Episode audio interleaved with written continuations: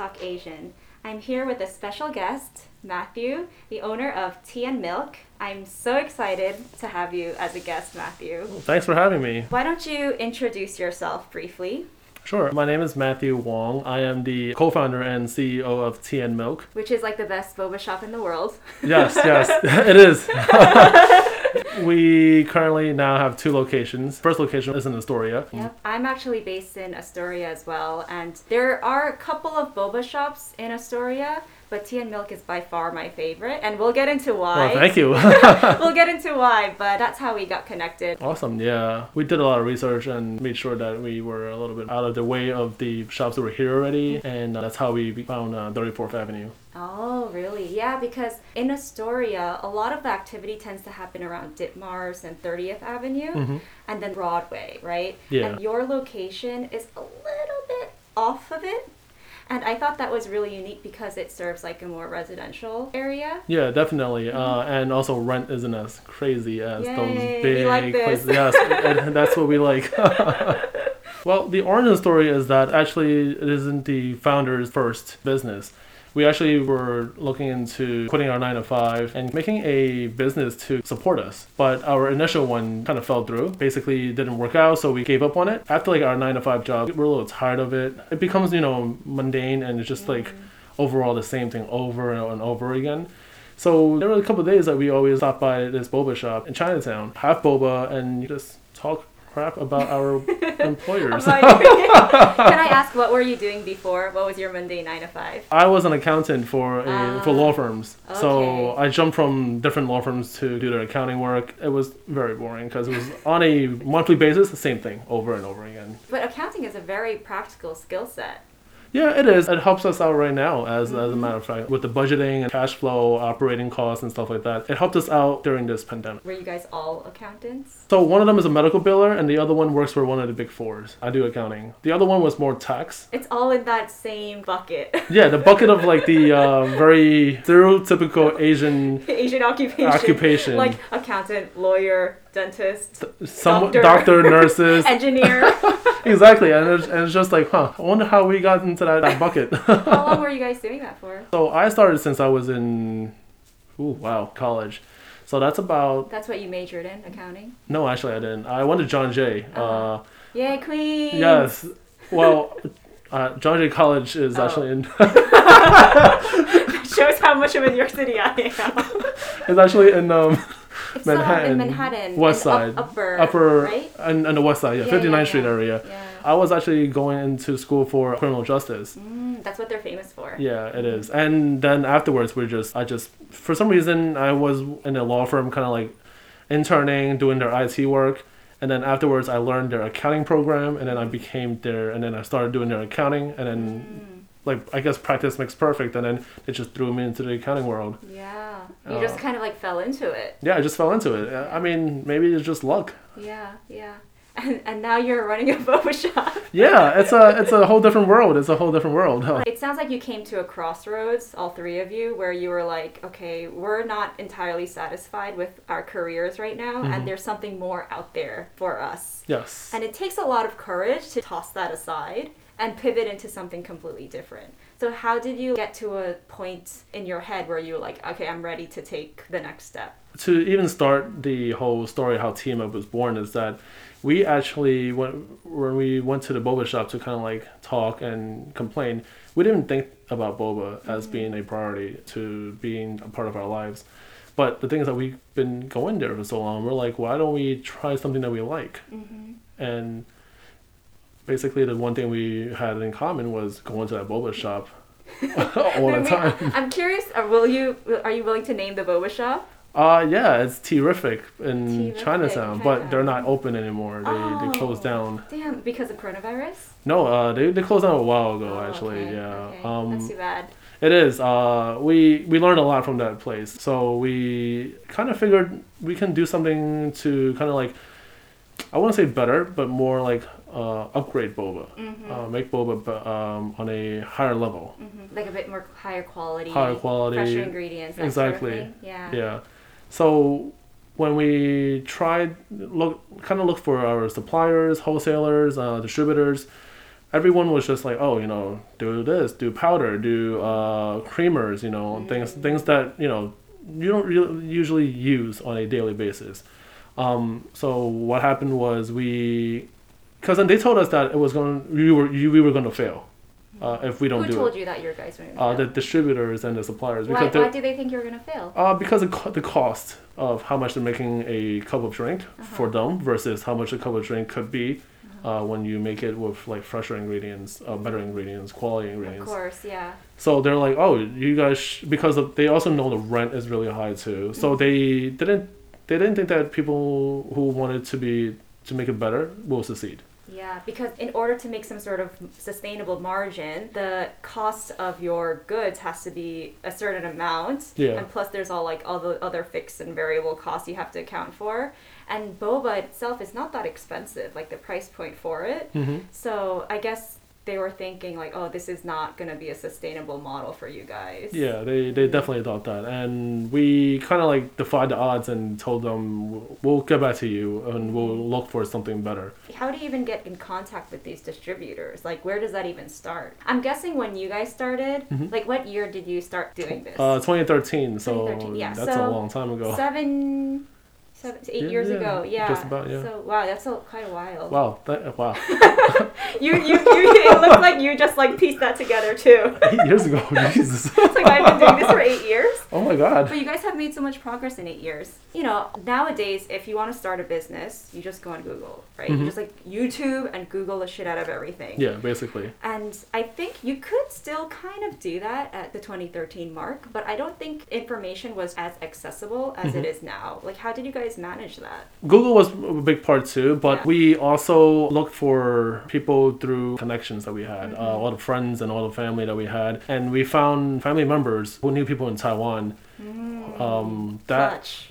yes, that kind of helped us out a little bit because the family members in Taiwan helped us look for suppliers and farmers and tea plantations and things like that. They came in clutch, like you Yeah. said. Uh, they definitely did. Um, they helped us out a lot, and we really appreciate them. But a lot of the things that we also get are from New York as well. Uh, I would say Taiwan is basically our main source. New York also has a lot of like ingredients, like taro, for Mhm. instance. Oh, that's my favorite. We'll get into your menu, but like that is the best item in my opinion. Whenever people come to Astoria and they're Mhm. like, Diana, what should I check out? First of all, I tell them tea and milk. Second of all, I tell them, okay, go to tea and milk and then get the taro. So you guys are figuring out the mechanics and the operations and like a sustainable business model. Mhm. I'd imagine someone has to start funding it, right? You need money to start a business. Yeah. I mean, the three of you just pull it, pull out your pockets, and you're like, "Hey, let's do this." That's exactly what happened. Here's our, here's my life savings. Let's do this. Um, we uh, we basically were like, hey, here's what we project that it'll cost to make this work, Mhm. and let's split this however we want to split it. It wasn't like we had a or angel investor or something like that. It was all our money. It sounds like you guys really bootstrapped this all together and you took the plunge and were like, all right, this is how much I'm willing to invest. This is all I've got, and like, let's go for it. But isn't there in the back of your mind the risk factor, hmm right? Like, what if this doesn't work out? How much am I going to lose? You already had a stable nine to five. Were you juggling both at the same time, like doing a transition type situation, or were you like handing in my resignation, I quit, and then I'm gonna do this boba business? That's very ballsy, but uh, that, that wasn't me at Yeah. all. Um, so uh, all three of us juggled our nine to 5 Mhm. and the business together. Actually, in the beginning, we actually didn't start here in Astoria. We started Oh. in the flea market in Long Island City. Really? Yeah, there's Oh, a there's a whole story with that. We basically were finding our footing, trying to see where we can set up shop, set up a Mhm. place to even like test the products. Mhm. In 2013, we stayed up a lot to try each and every tea from other places, from all the other tea shops, and did also market like, research. we did market research, and we also did so much research on our own teas that we were getting from our suppliers. Mm-hmm. That year, I feel like we stayed up a lot. Out of 365 days, I feel like every day we were drinking a type of tea together. Yeah, you're like, all right, We let's taste this. Let's see how we feel about this. Yeah, and we spent a lot of time together during the, Mhm. that, that one year. How did you guys meet, by the way? uh, we're actually high school friends. Uh, we knew each other since high school, and then we just stayed really close together, Oh, basically. cool, yeah. cool. Are I mean, we from still New York? they're all from New York, yeah, and we're still close friends. Um, we're still very close friends, yeah. I hear a lot of stories where sometimes the friendship like disintegrates over time because there's too much conflict and they Mhm. can't agree on things. And then in other stories, it's like you know, the friendship always comes first. If there's a disagreement, like they will figure it out. Yeah, it did. Eventually, they found other things that they wanted to do, so Mm. they left the company for me to manage. They had to choose other paths. I mean, like uh, one of them now has is having a kid on his way, Yeah. uh, and then the other one had two have two kids now. Yeah, Uh, they're busy. they're busy already, so they definitely couldn't hand uh, like put their hands and handle and kind of like manage more Mm-hmm. than what they can have. So, uh, so they let me basically handle everything else now. So, Mm-hmm. yeah, it's uh, but I mean, like like I said, like we're still really close friends because we we talk to each other, hang out, you know, on a weekly or bi-weekly basis. Well, pre-COVID, I got that is, but during COVID, it's just like. Know, we talk on the phone, hang, you know, just That's like awesome. play games awesome. or whatever. I'm curious, what high school did you go to? If you don't Uh, mind me asking. So it's very typical for an Asian person to be there too. High school. Specialized high school, specialized. High oh, it's not. Oh my god. I wish it was, but no. It's um. So it's so weird. It's called the High School of Economics and Finance down in Trinity Place. Uh, they're down in like uh, Manhattan? Manhattan. Oh. It's in um. It's actually a block away from where World Trade Center is. Mm. Uh, well, so it, it was. It's it's a pretty crazy area. yeah, yeah. But Yeah. yeah, that's where I went. That's awesome. That's awesome. Yeah, I think I think you know both of us went to high school in New York City, and Mhm. we are of a certain breed. Yeah. Like high schoolers in New York City grow up in a very particular way, and we have like high school hobbies. Mhm. Um, for example, I don't know about you, but for me, like handball was very much a thing. Oh, don't get me started with handball. I, we were, I was at Seward Park, Grand Park playing like it was. Yeah, handball handball was a thing, and then like if we wanted to like hang out, we would on like when we felt adventurous, we would go to Flushing and we would like stop in front of the Burger King on Main Street and Mhm. just like eat at Burger King. That was like our going out. and then like if we wanted like a chill day, we'd like go to Barnes and Noble with the Starbucks attached, and we'd like sit in like the book kind of um aisles and like drink our overpriced frappuccinos. Frappuccino, yep, exactly. Yeah, we for me it was handball, a lot of handball to be honest, and um, pool halls and Oh, like. Soho Billiards. That that was still back then in Broadway, but not anymore. Uh, I think it's a CVS now. Everything is changing. Everything is Yeah, changing. yeah. Um, yeah, so it was like high school was a it's a, it's a different world. It's a Mhm. different world. It is. It is. Yeah. Um, what uh, What are some of the things that influenced you in thinking through the menu for tea and milk? You think are there any aspects of your life in New York City, your culture, um, your experiences that have shaped that? Um, I think uh, there are a couple of experiences that shaped it. Like um, we, grew, I grew up in the projects in the Lower East Side. Um, so we weren't really like uh, like wealthy or you know rich or anything like that. We were just um, the standard. I think kind of like more on the poorer side. Uh, so like having like let's just say like uh, a day where I would go out with my mom and my sister and we would go and have like a milk tea in a bakery, Chinese bakery, with like a hot dog uh, bun. Yes. That is like that is like a win. Fay Da Bakery shout out. Yes, Fay Da Tai Pan, you know. yeah, exactly. I got my sweet 16 cake from Taiwan Bakery. Tai Pan is still there. They're still they're there, they're winning. Yeah. yeah. Um. So we like that's kind of shaped it shaped it a little bit because like a lot of it that that's like winning for us when when I go out and have that, and then uh every morning my dad would also like um make this like brown sugar milk tea. And it's always not as sweet as I like it because he's like, you know, you don't want diabetes, you don't want, Yeah, you, you don't want to you know, you know, so young. Asian oh. people tend to index very high for diabetes. Yeah, and I, yeah, exactly. I was just like, oh, I didn't, I didn't know that when I was young. I'm like, but I wanted sweeter. Hundred percent sweet. 105, like my dad's like, that's 100 percent already. I'm like, all right, I guess.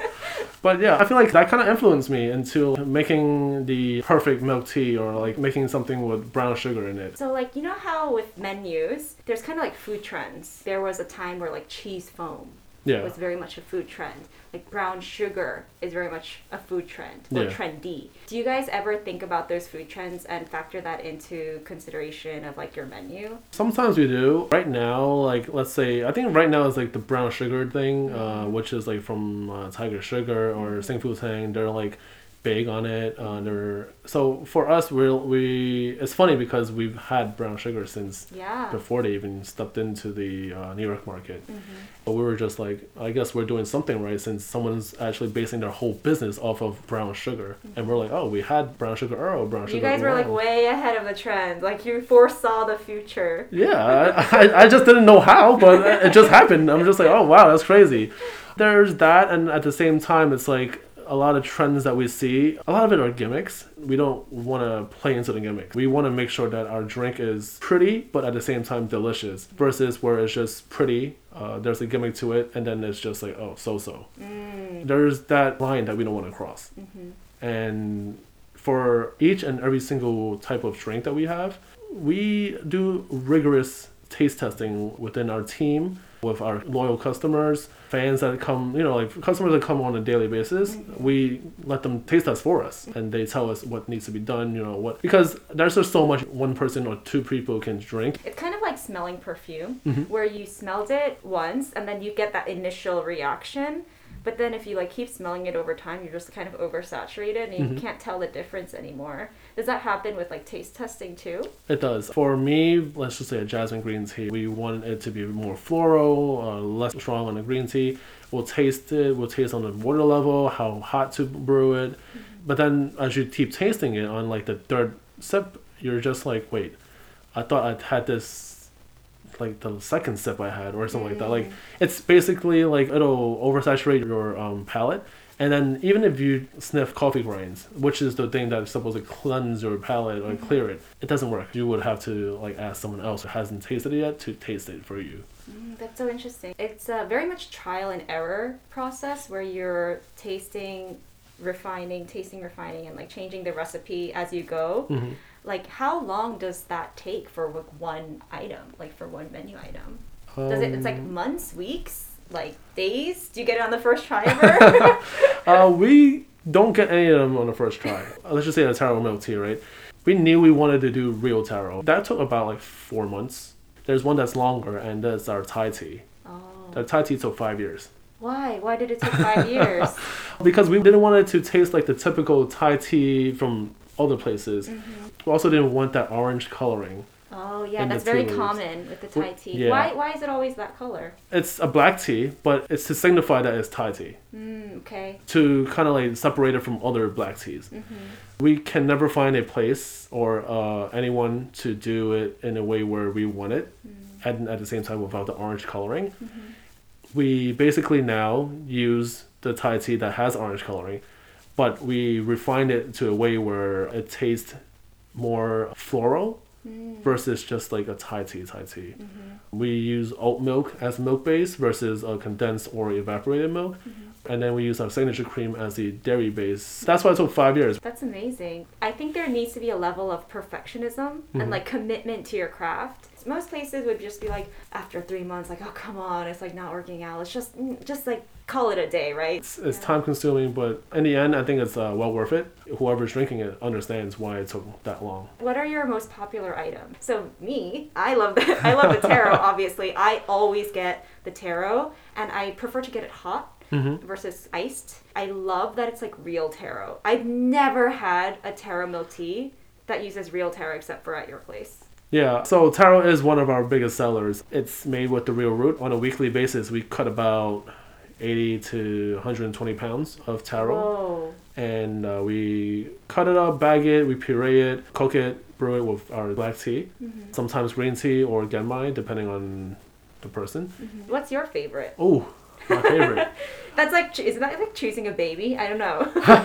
it's like choosing out of your kids. I think I feel like Yeah. right. Um, uh, I would say uh, or, or how about this? Maybe maybe your favorite depends on your mood or the context. Mhm. What if it's like a cold winter day? oh a cold winter day. Um, I still drink cold drinks, so that would be like a classic milk tea, Mm. uh, or a brown sugar Earl or oolong tea that has milk in it. And I think something milky. Mm. Yeah, I Um, like the milky ones too. yeah. Versus like the fruity ones. Mhm. It's probably worse for you in terms of calories or whatever. yeah uh to, to be honest um it is uh the milky ones are you know like uh, it's the classics right Yeah. it's the classic milk tea whereas the fruity ones um depending like on lighter. light it's lighter fresher, yeah. fresher but depending on where you go Mhm. too like for us, all our fruit teas are made with real fruit Mm-hmm. versus jams and stuff like that. Oh, people use jams. Oh, it's it's it's like a it's how not do you how do you use a jam for a tea? so it's not necessarily um like jam as in like in a supermarket type Uh-huh. of thing, but it's more like in this container where it's like gooey, where it's like s- a Oh. lot of syrup in it. I think I've seen those. Yeah, it's like in these like um big circular containers with a red top. Yeah. It's a lot of fruit teas come from that kind of stuff. It tends to be like very sweet, like overly sweet. Yeah. Those kind of things are very concentrated. I feel like. Yeah, it's that's why sometimes they can't control the sweetness level on those things. Mm. Uh, even if they say fifty percent, when they make it at fifty percent, it's Mm-hmm. not really fifty percent Mm. sweet. So And you guys actually don't only have drinks. I mean, you have a lot of other things too. we do. We partner up with um, other places like City Cakes, who Mm-hmm. does our quarter pound cookies. I've had the red velvet cookies. Very good. Oh, with, with the cream cheese frosting inside, it's delicious. You should have their half pound ones. It's the size of like my face. Like, and it's the size of a face. Like it's, I'm just like, who's gonna eat this? But I'm gonna like eat and then pass out. exactly, I'm just fall asleep. We work with them. We work with Haibade, which is a cafe out in Harlem. Actually, we only know about them because we hired their daughter Oh, as wow. a team member, and we actually didn't know that her mom owned a cafe and all this until recently. And she was like, "Hey," and then we're like, "Oh, we were looking for someone to do this uh, tres leches cake for us," and I guess fate. Mm. Yeah, and we have yeah. their tres, tres leches cake here now. That's amazing. You guys do a lot of different collaborations and partnerships and outreach, Mm-hmm. not only like within the community but also like adjacent. Can you talk a little bit about like how you go about doing those partnerships and like what you're looking for? What if there's a brand who wants to partner with you? What do you recommend they do? what we have right now is this thing called Pay It Forward Astoria. It's from 10,000 Foxes. Tim, who is the owner, approached me and said, Hey, what if we did this? We paid for, let's just say, 30 drinks. We figure out a day, and those 30 drinks are on us because, and then you give it out to your customers. I was like, Sure, why not? Mm-hmm. And I'll match it. So we'll do 60 drinks that day instead. Amazing. Love Um, the whole point of it is to basically give back to the community. Kind of like just say, hey, you know, like here's a free drink. If you can pay it forward to do something nice for somebody, whether or not you do it or not, it's now on you. Yeah. But It's a very simple premise, like uh, Starbucks drive-through, for example, and then they'll pay for the car behind them. yeah, and that kind of sets a, a chain reaction where then like okay well i received this good karma like let me pay it forward and Mhm. and it continues the cycle and like i think that's such a nice thing because it needs to start somewhere yeah, right and like those kind of small behaviors really make an impact in someone's day even if it's just a boba drink right like it may not even be the drink that brightens someone's day. It could be the drink that other person remembers, like, oh, I got a drink from Tea and Milk through this Pay It Forward program, but then Mm-hmm. I should do something for someone. And then they open a door for someone, and then you know that can brighten that person's day. mm, and then it, it's it's just you know just kind of like sending out love like sending Yeah. up kindness and happiness and love to people Yeah, and you guys aren't doing just that. I mean, there's so many different things I know you guys are helping out in the community. Like throughout the pandemic, I've seen that you have donated so many drinks to first responders. Can you Mhm. talk a little bit about that? yeah yeah definitely um so during the pandemic we started our diy kits we kind of closed our shop march like 18th or something like that just because we wanted to keep our team safe on the 19th my general manager who should be here today if she hears if you're listening to this you should have been here um but um I'll have to have her on the pod next time. I'll do like a round two. yeah, definitely. But she was like, "Oh, I'm bored out of my mind at home," and I'm just like, Yes. "Yes, we are. We all are." And she's like, "Hey, Matt, why don't we do a DIY kit?"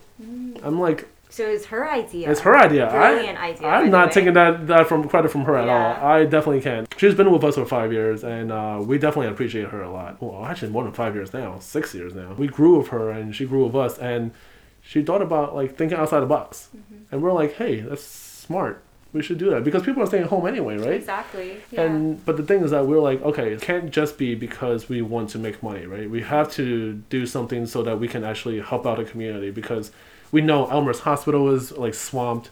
A lot of our uh, customers actually tells us that they have family members who are nurses, doctors, and they are struggling and they need PPE and they Yes. need they need something to like brighten their day. So we put when they went together, I guess. And then we're like, hey, why don't we use this money to pay for whoever is working remotely and whoever is working at TMO to bu- pack the boxes. Also, at the same time, buy PPE and donate it. And then the last thing is to send hospital workers, essential workers, and FDNY, NYPD, everyone drinks so that they can brighten up the day. Yeah, that's so wonderful. They're going through a lot. One of my best friends is an anesthesiologist, and she Oh. works at a New York um, hospital. And I knew that the situation was dire because she had reached out and was like, "We're running out of PPE. Like, if you have any PPE, like, please consider donating it."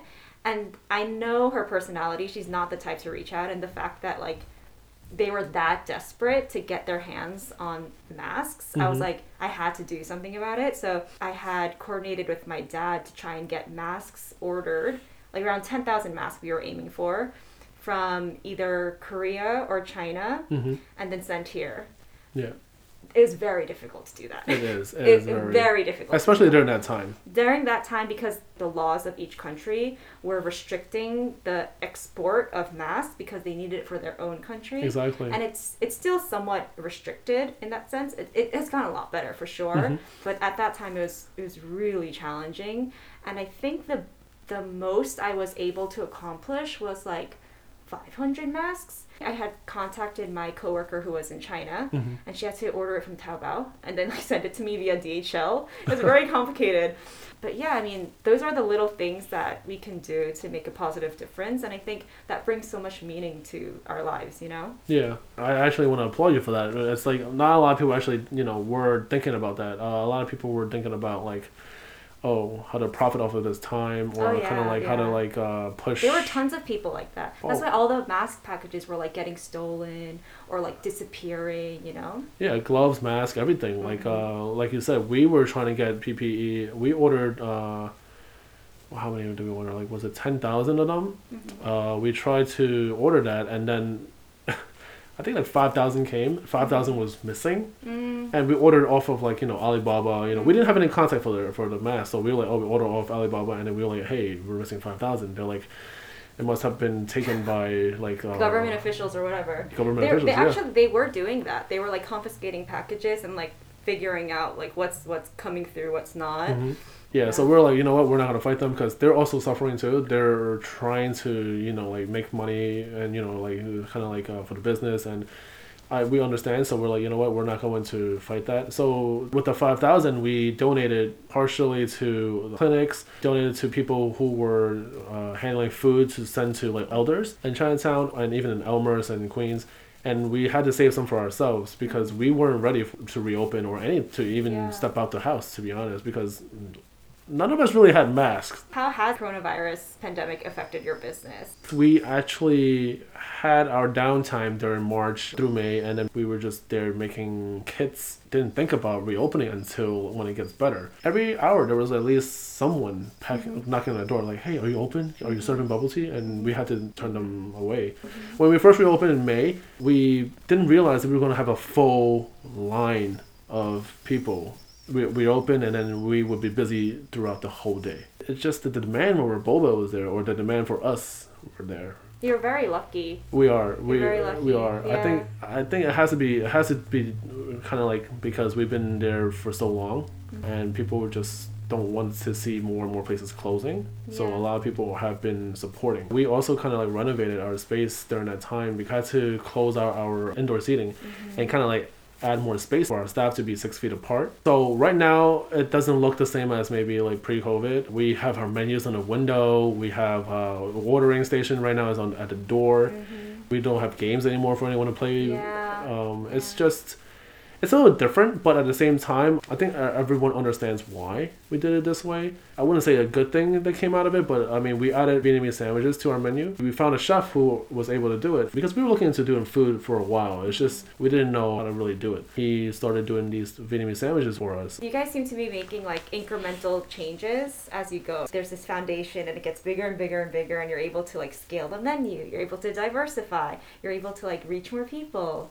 And like now you guys have a location in Chelsea Market, which is yeah, incredible. thank you. If in order to get into Chelsea Market, I don't know anything about Chelsea Market, like, but every business there is like legit you know Mm-hmm. it's like very established like how did you guys manage to get in there not that you're not not that you're not working but no, like, no, definitely, no, like no you obviously have such humble beginnings and like if someone wants to do what you guys did how Mm-hmm. do they do that It's fate and luck. The way we got in is actually through Pearl River Mart. Joanne, who is the president and CEO of Pearl River Mart, actually reached out to us and said, "Hey, we're opening a food hall-ish grocery space, and we want to add boba into the mix. Are you interested?" Mm-hmm. I didn't know who Joanne was. I knew of her through like articles of her about reopening mm-hmm. Pearl River Mart and then entering the Chelsea Market space. Mm-hmm. And we were like, yes.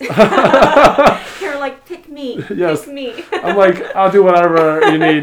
But it's it's basically like it was it was fate. Uh, it was kind of like luck and fate. She came by and tasted the drinks, and I think she was okay. She was. Uh, she You liked think it. she liked it? I think she liked it. Um, i mean the outcome says that I think so. I think so. And then um, afterwards, uh, she told us that we were going to work on you know contracts and basically getting everything set up. And this was actually in like 2018.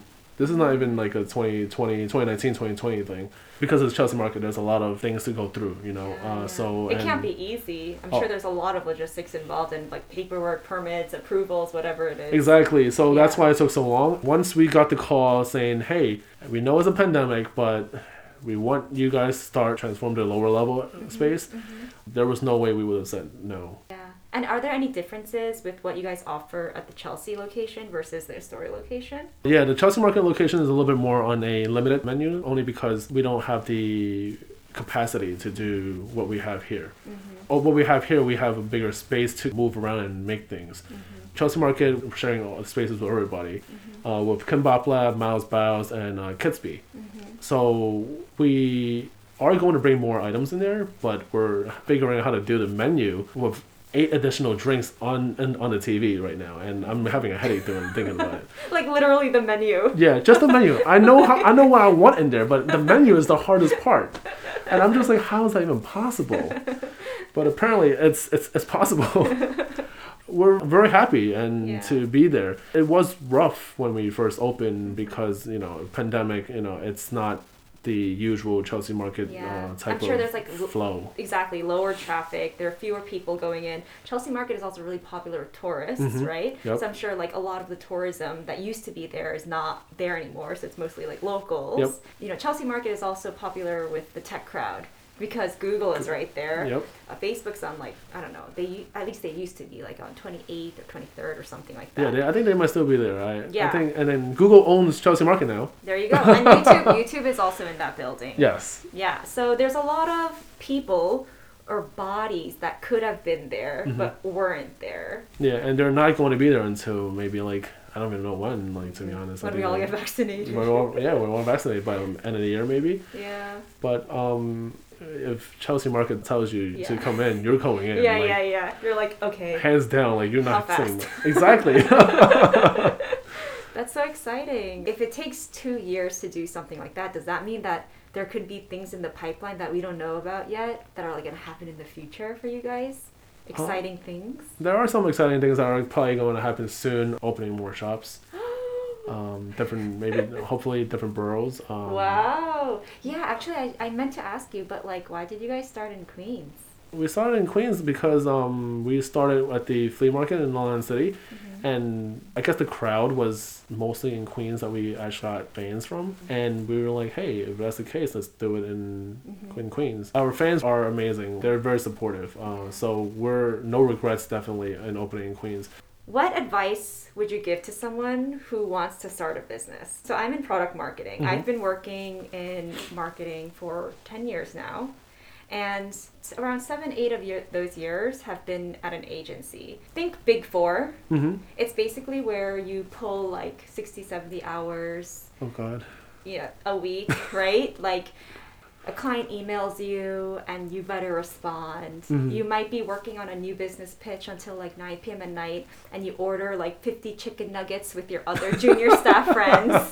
It's kind of that situation. Okay. And if you do this for a long time, it's easy to burn out. Mhm. In my experience, I found that a lot of my like kind of advertising friends Mhm. are they all have like these dreams of sh- like starting boba shops. They're just like, I'm just gonna quit my job. I'm gonna start a boba shop, and then there's gonna be yoga in the corner, and then like cats will come in. You know, everyone like dreams of this like alternative reality. So for that for that crew, Mhm. for those people who are listening, what advice would you give to help them take the first step? Just do it. Just do it. I, I hate to be that cliche Nike thing, like, but um, just do it. But then at the same time, enjoy the journey. Don't look towards the end of it. You're going to miss every single little detail of what you put into your to your business or to whatever dream you're going through. Um, I've seen people who jumped into a business and then they quit their nine to five immediately and they expected to be successful so quick. Mm, yeah, but that, that's Um, not realistic. That's not realistic. It takes a long time to ramp up, I'd imagine. yeah, uh, I mean, even like Tesla, you know, Mhm. they're all you know took years. It didn't. It wasn't like overnight thing. Amazon, you know, it's Yeah. a, that's those are big stories. So take your time. There will be a lot of obstacles to go through, no matter what, but enjoy the obstacles because eventually you're gonna look back and be like, oh. That was an obstacle for me, and it's Yeah. really now for you in your head. Like when you look back, you're like, that wasn't really an obstacle. That was just something that you enjoyed. Like yeah, it's, it's uh, like all fun memories when you're looking back on it. hmm Maybe stick to the part where you do nine to five or whatever uh, hours. Sorry for the seventy hours, got people. but at the same time, grind it out and kind of like just start the business on the side too. There will be a lot of sacrifices. In 2013 to 2015, I didn't have one weekend in the summer off because we were at the flea markets during the weekend, Yeah. nine to five, Monday to Friday. So seven days a week we were working. Mhm. We sacrificed a lot. Uh, It takes it takes sacrifice to make a lot of these things happen. The common misconception is that like it's an overnight success because there's all these like news stories of Mhm. people just suddenly getting like I don't know, hypothetically, the next day your like video goes viral and then suddenly you have like all these brand sponsorships and like there's just so much of that. But I think that's the exception and not the rule. Mhm. I think a lot of successful people actually just do the boring like shit every day. Like Mhm. they stick to it. And they're like, yeah, this means I have one less vacation day. This means that I'm probably staying up that extra three hours after my real job. Mhm. Like us right now, right? Jennifer is right now closing the shop. Mhm. It's like almost 8 p.m. and we're recording this. Yeah. I have a product launch tomorrow. Exactly. it's like, I think this is the way. Like, people just have to get things done. Yeah, I think um, put in the work. Put in as much work as possible. Like uh, wake up early. Without burning out. Yeah, without burning Take out, out. take care of yourself. Definitely, self care is very important. But wake up early, work out, do what you need to do. do Is that your nine- routine? Do Uh, you- no, not at all. I don't wake up early at all. But but I think um like a lot of successful people have a routine. You have to learn new things on a daily basis. You have to put in hard work and make sacrifices to make your dream come true. It may take a long time. It may take a month. You won't know until it happens. But at the same time, play the long game. There's no one timing you. You tell yourself when you can quit and when you can That's continue. right. That's right. There's this saying, you haven't failed until you've given up or something like that. hmm Like there's an art to giving up as well. Yeah. Like sometimes people are too persistent and they're like trying to grasp for this goal that will just never happen and they're like very stubborn about it. So Mhm. sometimes it is necessary to be like, all right, I've put in the hard work, I've tried my best and then like this is not going to happen for me, so let me walk away from this. Yeah. And then on the flip side there's also like perseverance. Sometimes you just like need to commit to something Mhm. and like just keep going at it and then trust the process that something will happen. Something very personal that I'll just say is that for the first five years of TM Milk, we didn't make profit. Mm, it's- this is like a five s- years. This is like a secret, like no one knows. Everyone Now, now, every- everyone no now it's not a secret anymore, but it's like we didn't make profit. We used the money to pay our staff. We used the money to pay for, you know, rent, everything else. And in the end, we didn't have any money to pay ourselves. So that's why when we stick to the 9 to 5, that was a necessary thing. Yeah, it's um it sucks for the first 5 years. Thinking back on it now, it's like thank God I didn't stop and just say let's call it quits. yeah. Uh, but Because you guys have come such a long way now. it's a big deal to become where we are now. Like, at least to me. I mean, like it may not be for anyone else, but to me, I know I've hit a milestone, Mm-hmm. and it's like, oh wow, I'm I'm happy. But at the same time, you know, can't be too comfortable. Still, gotta still continue on and kind of like grind, Mm-hmm. Mm-hmm. And That's hu- amazing. grind and hustle. That's the New York yeah, way. way. What's your plan? What's next for you as you guys are thinking about where to take the business or maybe like any goals you have, business wise, personal, anything? Um, I think most of my personal goals are now now very aligned with my business goals, and we're trying to take boba to even a higher level. There's Starbucks and there's Starbucks Reserve. Uh huh. There's then we're looking into transition of boba into a even like like Starbucks Reserve type deal. There's that, and then there's also like all these opportunities that keep coming to us, saying no to them because we didn't have the resources to go for it. Yeah. But now we have some sort of a resource, some more funding for Mhm. ourselves, and we are probably going to try to open up more, more TMOs, maybe yes, even extra yes. brands. yeah. Love it. So we'll see. Uh, we'll see in the future what happens. I mean, granted, like oh, hopefully when I'm listening to this, I we some a third store happens already. But if not, then you know, like uh, I'm like Wait, oh. it's coming that soon. Oh no, I'm, I I don't know. I, I'm just hoping that like I don't like listen to it and I'm just like oh wait that didn't happen. oh yeah, yeah. If that if that's the case, well, we'll have to edit that one out. yes, please please edit that one out. That's awesome. I'm really excited for you guys. So I think that brings us to an end. Words for our listeners. Um, Parting thoughts. whoever wants to follow their dreams, do it. At the same time, just make sure you take a step back, enjoy the journey. But at the same time, you know, you have to hustle. You have to work hard on your dream, or else it'll still just be a dream. Mm, That's right. That's right. It's all about the execution. Yeah, Yeah, strategy is important, but strategy is worthless unless you execute on it. exactly. Um, where can our listeners find you on the socials? You can find us on Instagram at tnmilkny. And uh, we're in the midst of starting a TikTok with, uh, so we'll see what happens. Uh, we'll see if that comes through uh, soon. You can find us also at like Chelsea Market, well, inside Pearl River Mart on the lower level. And of course, 34th Avenue, 32nd Street in Astoria. The OG. Yep, the OG. All right. Thank you so much for coming on the Oh, pod. thank you. Thank you for having me. Okay. Bye.